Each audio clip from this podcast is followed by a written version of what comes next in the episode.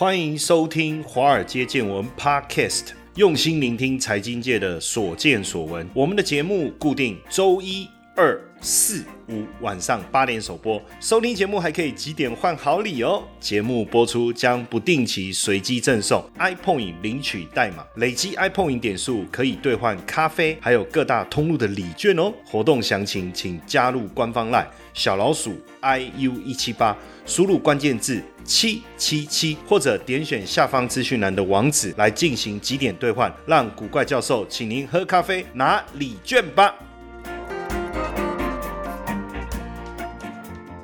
嗨，各位吃瓜的，不要讲吃瓜，最近大家都在看热闹。各位吃瓜的同学们，大家晚安。哎呀，最近真的，我觉得市场好像永远不缺这个讯息，不缺新闻。然后看了这个力宏，所以很多梗图，我一开始还看不太懂，就脸书的同学发了一则讯息，他说，就是有一个同学叫力宏嘛，上课啊怎样，老师就不知道讲什么，就问他敢不敢这样子。然后就问说，力宏你敢不敢，然后这样子，敢不敢啦这样子，然后力宏敢不敢啦这样，然后最后就是力宏敢啦，就是勇敢的敢，然后力宏敢啦，然后我就想说这什么意思，到后来我才反应过来，一开始的时候还没有反应过来。最近还有那个最近大家在讲王力宏概念股，他说王力宏也有概念股，那是粉丝经济吗？就是或者是网红经济吗？不是这个王力宏概念股是指什么？王是王品，力是反正力开头都可以啦，力旺啊，力基电啊，什么都可以。然后红呢，王力宏的红有一家叫红雅，红雅，当然也有人说宏达电，可是那个红如果字要一样的话，那是红雅，说啊因此而大跌，也有啦，也有。不过他做了一个那个 APP 就是那个学唱歌的那个 APP 就是你下载一个那个学唱歌王力宏那个 APP 啊，然后他会亲自教学，不知道大家知不知道这个？然后听说有2万多人的那个就同学报名他那个 APP 啊，很厉害2万多人哇！这一次就是他教唱歌啊，亲自教你怎么唱歌这样子，教乐学，所以他也算是一个科技人嘛，算是一个科技人啊。只是这个事情反正不是我们今天要讨论的重点我们今天要讨论的重点是什么？今天要讨论的重点是绿色通膨绿色通膨。只是说再讲一下王力宏就是说他那个房子很贵啊，4亿多，所以我看到当然就呼应一下我们今天讲通膨啊，房地产的投资会不会是抗通膨一个很好的投资方式好，那当然现在讲通膨我们在讲绿色通膨。什么叫绿色通膨其实大家有没有去想过，就是这一波通膨到底发生的原因是什么？当然物价上涨就是通膨，可是实际上大家发现说这一次的通膨呢，发生的原因真的可以讲是绿色通膨。什么叫绿色通膨？就是企业它的成本可能都是因为跟环保跟这个我们讲环境改善有很大的关系。为什么呢？你看碳权的成本上扬，对不对？那碳权是企业购买碳排放的一个权利啊。那碳权也就是说我买了碳权，那我就可以抵消公司所制造的废气嘛那如果我没有达成目标，也许要缴交罚款。碳权一直在涨，那我为了维持我企业的营运，那我要必须去买碳权。那碳权的一个上扬也代表我这个排碳的成本是不是提高了？那自然而然我的成本提高了，我必须透过涨价的方式转嫁出去。那你说这个成本上扬到底会由谁来吞下？是企业还是消费者？这一次的疫情啊，我们发现就是说通膨有很多的因素导致的，包括最直接的大家所看到的当然就是这个塞港啦，然后船的运价整个大幅度的一个提升啦，然后呢也看到就是说疫情爆发过后呢供需的一个失衡，那再加上这个粮食因为气候的问题的一个影响，然后因为货币宽松政策导致热钱的泛滥，甚至呢因为这个碳中和的这个议题啊，减碳政策啊，让大家这个在能源的使用上啊，既然就是大幅度的往这个天然气走，也导致天然气价格的飙升。那这些呢都都是导致这一次通膨的因素。你可以想各种不可能的事情，或者说这样讲不太对，应该是说各种会影响物价的事情既然都集中在同一个时间点来去发生。你如果说比如说热钱，对不对？那很快的其实热钱的效应退散了，通膨就这个情形就消失。所以为什么一开始鲍尔一直认为是说，联总会主席鲍尔一直认为说这只是一个短期的现象，我相信他想的两个事情一个当然疫情导致了这个货币宽松政策导致的这个热钱的泛滥，那能源价格的大涨可能也是因为疫情突然之间需求的关系突然之间的爆发，但他没有想到这一个疫情导致供应链卡关的这个延续的时间比我们想的更严重，甚至现在因为减碳的这个议题导致各国的能源的一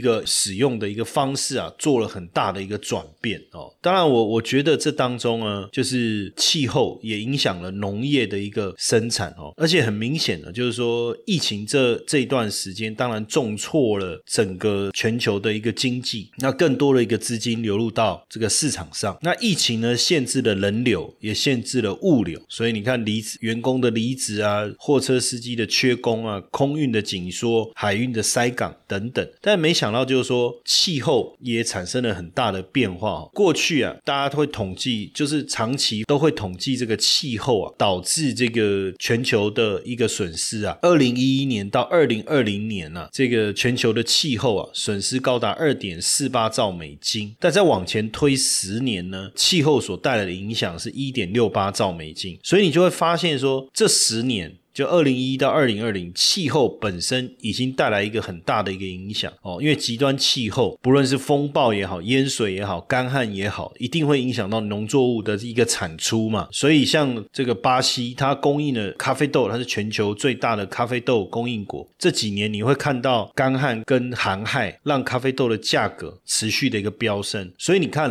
气候已经带来一个很严重的影响了，更何况又加上疫情，对不对？然后又加上碳中，所以这种种的因素加总在一起真的这个物价不推急推上来其实不可能，不容易当然这个你看这样在今年，对不对？中国又祭出了能耗双控已经就在缺东西了，你又搞能耗双控又限制用电，结果很多的产业减产或停工。然后你看澳洲为什么爆发天然气危机，就是因为这个气候的一个问题加上这个碳中和节能减碳这种趋势导致大家能源政策的一个改变能源政策的改变，像现在欧盟碳边境调整机制然后碳税啦、能源税污染罚款等等都是为了削减温室气体以及引导产业转型的环保规费。那你想除了刚才讲到的这个天然气价格飙涨导致成本提高之外，刚才我讲的这些税费啦或者是环保规费是不是也会变成业者的成本？那未来这些是不是要转嫁？当然都要转嫁给谁？转嫁给消费者那就引发了这一轮的通膨。所以我觉得一开始的时候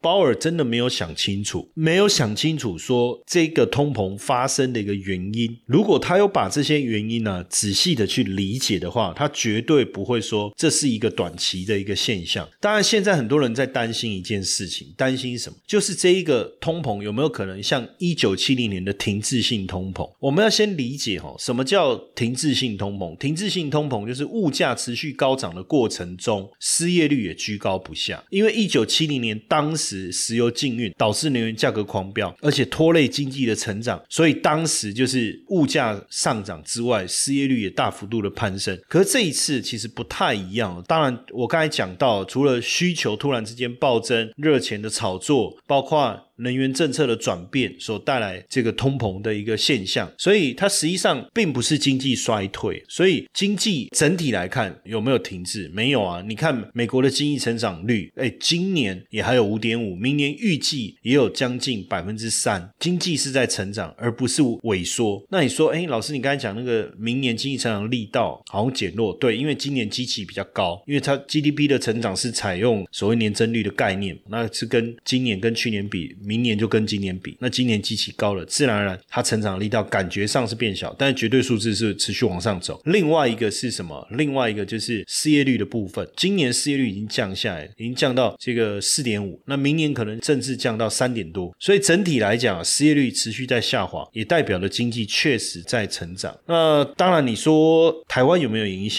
因为主计处预估今年消费者物价也上来将近 2%， 也创了13年的新高，预估未来几年这个通膨膨胀率还是会持续的增加。那现阶段呢，当然因为 Omicron 病毒的一个影响，还有刚刚我们讲到的绿色通膨啊，这些都还在持续的加温当中啊。那绿色通膨当然是全球推动这个绿色经济节能减碳的结果嘛，所以在这个情况下坦白讲也回不去了啊，我觉得回不去了。那在这样的情况下，当然绿色通膨持续的一个发生，未来的影响性我觉得还是会持续了。那是理解这个通膨发生的原因啊，我们要怎么去抵抗这个绿色通膨呢？因为大家现在不管是政府也好，企业也好，都在努力要实现净零碳排这个目标，对不对？那所以这是一个重要的方向啊。你看像2026年开始，欧洲主要的产业啊要逐步取消碳排许可证，那欧盟也会削减各个产业的许可证的一个数量啊。那所以这个部分影响确实会非常大，然后现在欧洲各个行业开始在找绿色人才，开出来的薪资也是相当高啊，所以在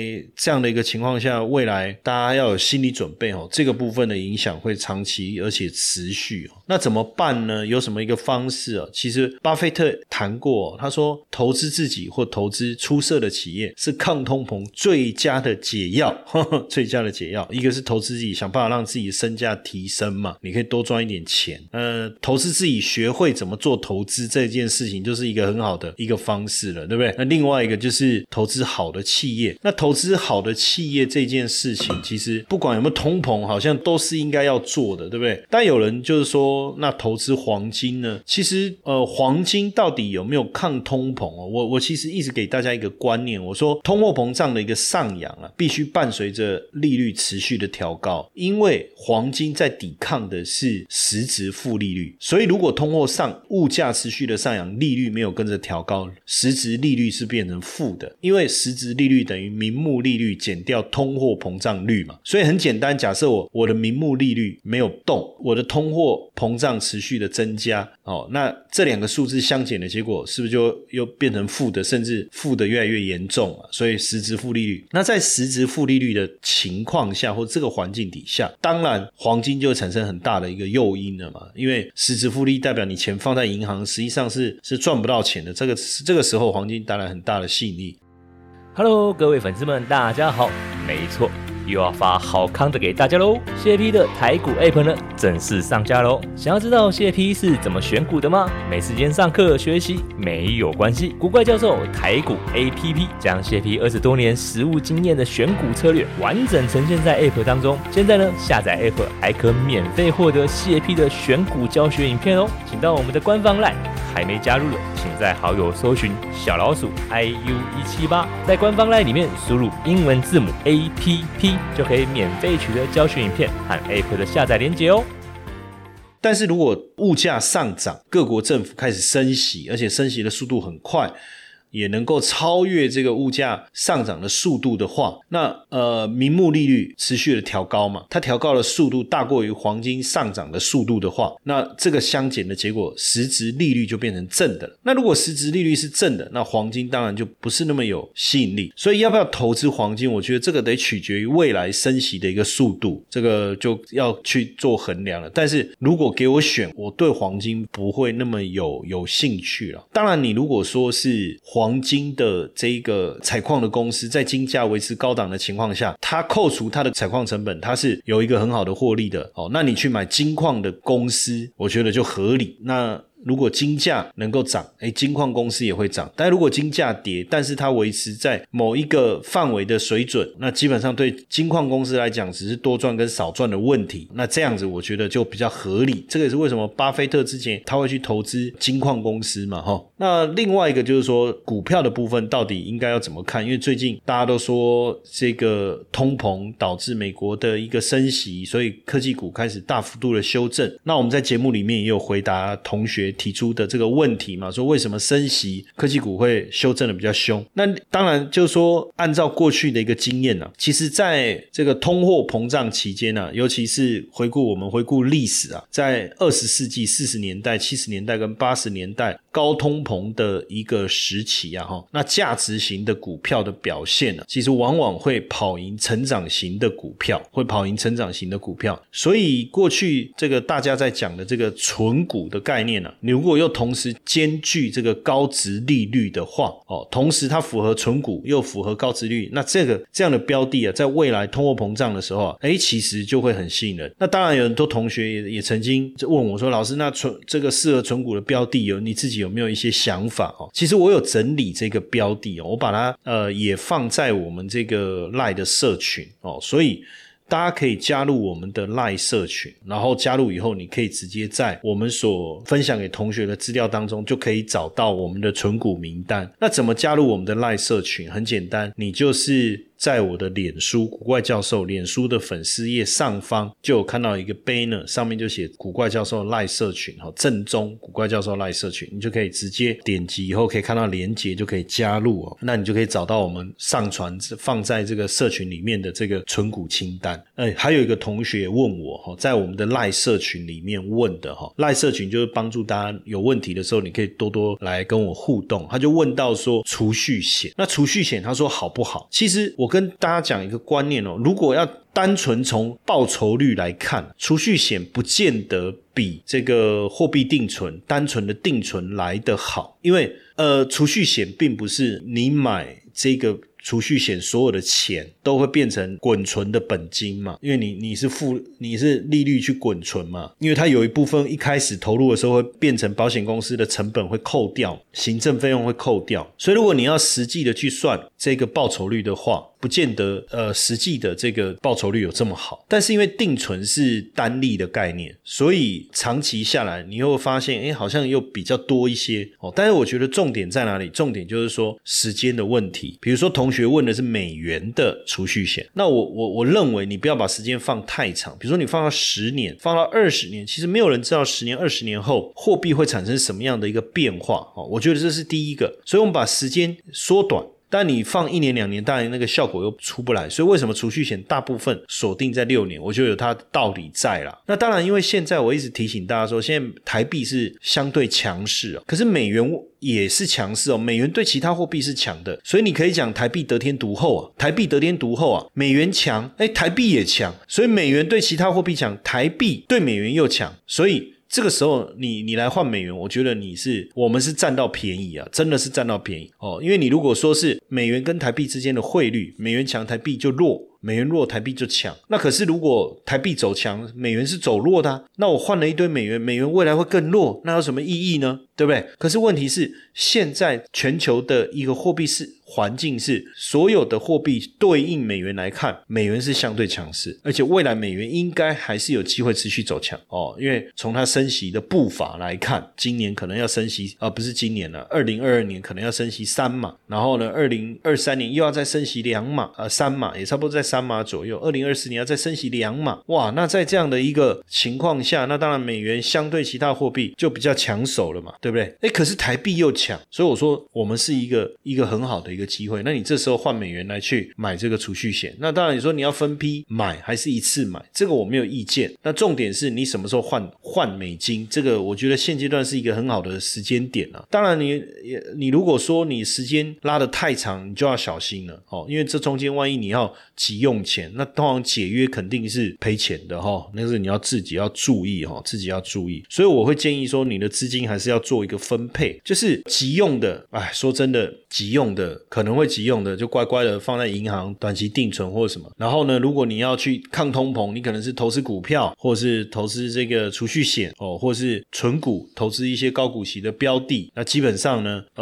我觉得你可能还是要有多余的资金哦。那股票到底能不能抗通膨哦，两个条件嘛，第一或者是基金能不能抗通膨，其实意思都一样啦，前提是你的股价要会涨啊哦，你的基金要会涨啊，不能涨抗什么通膨，那根本就赔了嘛。所以我觉得如果我今天我要抗通膨，它是一个长期的议题，如果我是要说赚股价的价差，那叫股票低买高卖的议题，这两件事其实不太一样。我能够低买高卖什么都能对抗啊，我不只可以抗通膨，我还可以对抗贫穷嘞，对不对？所以基本上啊，我会建议大家，如果你要抗通膨的议题下去投资股票，你一定要找股价稳定，然后公司配息相对较高的哦，其实金融股在升息的环境下就是比较有利嘛，哦，那再加上其实今年这个金融股整体获利是不错的，哦，所以很多的金融股我在看它这个之后的配息殖利率也是相当好，这就是很好的抗通膨的一个标的啦。那房地产能不能抗通膨，我觉得基本上当然在通膨的环境底下，房地产的价格是会持续上涨的，就像那个吴江有没有177坪的吴江含车位当时实价登录4亿啊，这几年下来已经涨到大概4亿8千万，那你说房地产可不可以抗通膨？可是这中间还是要注意啦，因为你还是很多隐形的成本嘛，比如说中介费、代书费、税费，然后管理费等等，即便你房价在涨，你会发现还有一个管理费的一个问题，然后未来是不是脱手能够那么容易？因为大家，因为我们通常在看房价都是看实价登录哦，这一区最近这个成交的价格嘛。可是大家有没有想过，那也不代表你就可以用那个价格真的就这么顺利的卖掉啊！你可能还需要一点时间啊，还有很多的费用要支付，所以这个部分能不能抗通膨？我觉得。如果你是有闲钱也买了房子，房子可以租人家，那肯定是抗通膨啦齁。那不然的话，对一般人来讲，房地产是不是真的抗通膨？我自己个人是打一个问号齁。所以我觉得比较好的方式还是什么？就是挑选这个高殖率的标的齁。然后买一些这个优质的股票齁。我刚才也讲了这个金融股嘛齁。那加上其实很多低基期的原物料的族群齁，比如说纺织啦、钢铁啦齁，这个我们也都有聊过齁。包括这个海运这一两年的获利不错，殖利率也好，不要谈价差，谈殖利率来讲也是不错的标的。那当然刚才一开始的时候我们讲到这个绿色通膨嘛，也就是说整个物价上涨其中来自于大家对这个绿能这个产业所带来变化的一个影响。那我们也就聊一下到底绿能这个产业怎么样啊？因为公投的结果啊，照道理未来整个绿能是会有带来很大的一个需求，因为连郭台铭都说明年一定会缺电，其实不用他讲我也知道，因为真的就是会缺电。我们从今年来看，而且这么多的企业要回来，其实今年全台用电的需求年增率是 4.6%， 比能源局预估的 2.5%， 还是台电对尖峰负载成长预估的 2% 都高很多。那因为我们现在就是要往非核家园走嘛，所以绿能的占比你要拉上来。那原本今年预计是要达到 12%、可是目前只达到 5.5%， 距离目标还有6.5%所以未来缺电的问题势必要想办法解决不过近期我们在看整个太阳能产业其实太阳能比如说这个系统厂茂迪好了模组的订单已经开始在有明显的一个成长了也跟工研院开发那个新世代太阳能电池跟模组的产品转换率高达 21.96%。那元晶的部分呢也加入了这个裕生创能的私募的认购那组成这个国家队这个部分是一个太阳能我们看到慢慢有在发展那另外一个就是说在风电的部分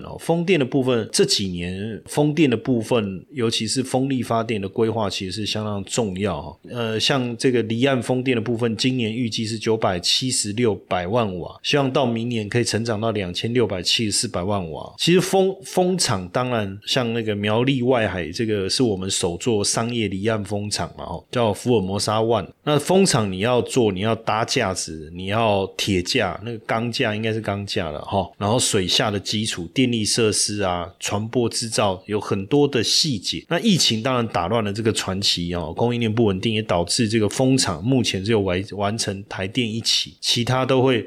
延后齁。但我们从已经完成的苗栗外海这一个首座商业离岸风场来看呢，从去年的1月到今年10月底啊，发电量是超过 8.4 亿度。8.4 亿度，那也减少超过52万吨52万吨的碳排放量，而这个减少的碳排放量是相当于1337座大安森林公园的减碳的量减碳的量。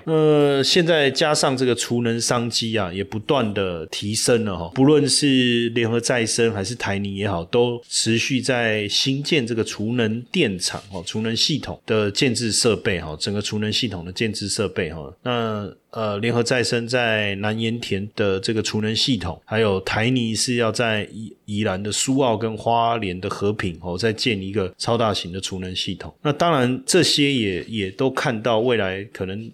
绿能产业的一个发展啦齁。那只是说，当然我自己在看这些股票，产生一个比较尴尬的问题，就是说这些股票当然它是导致绿色通膨的一个原因，所以你来投资这个原因应该可以相对应的解决这些问题齁。那这些股票的价格确实也都在低点，那可是呢，这里面有两个尴尬的问题。第一个尴尬的问题就是没有什么法人特别在认购或参与这些股票的购买，这是第一个原因。第二个原因当然在于整个基本面获利的状态都还不是很理想，我觉得这个是一个原因啊。但是如果从我刚才讲茂迪也好、元晶也好，包括联合再生他们公司的一个所发布的一个讯息，其实都有机会从明年第一季或是第二季开始，整个公司的运作会带来相当好的一个数字的呈现。当然我们也没有办法在这边确认是不是真的明年第一季第二季哇财报就很好就开始获利，因为毕竟我们还要看到这些数字，还要看到这些数字，所以就边观察吧。因为毕竟公投过后，这些风力发电也好、太阳能发电也好，股价也是冲上去就压回，好像没有那种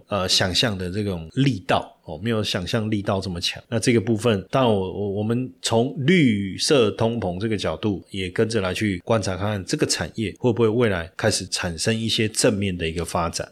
受不了，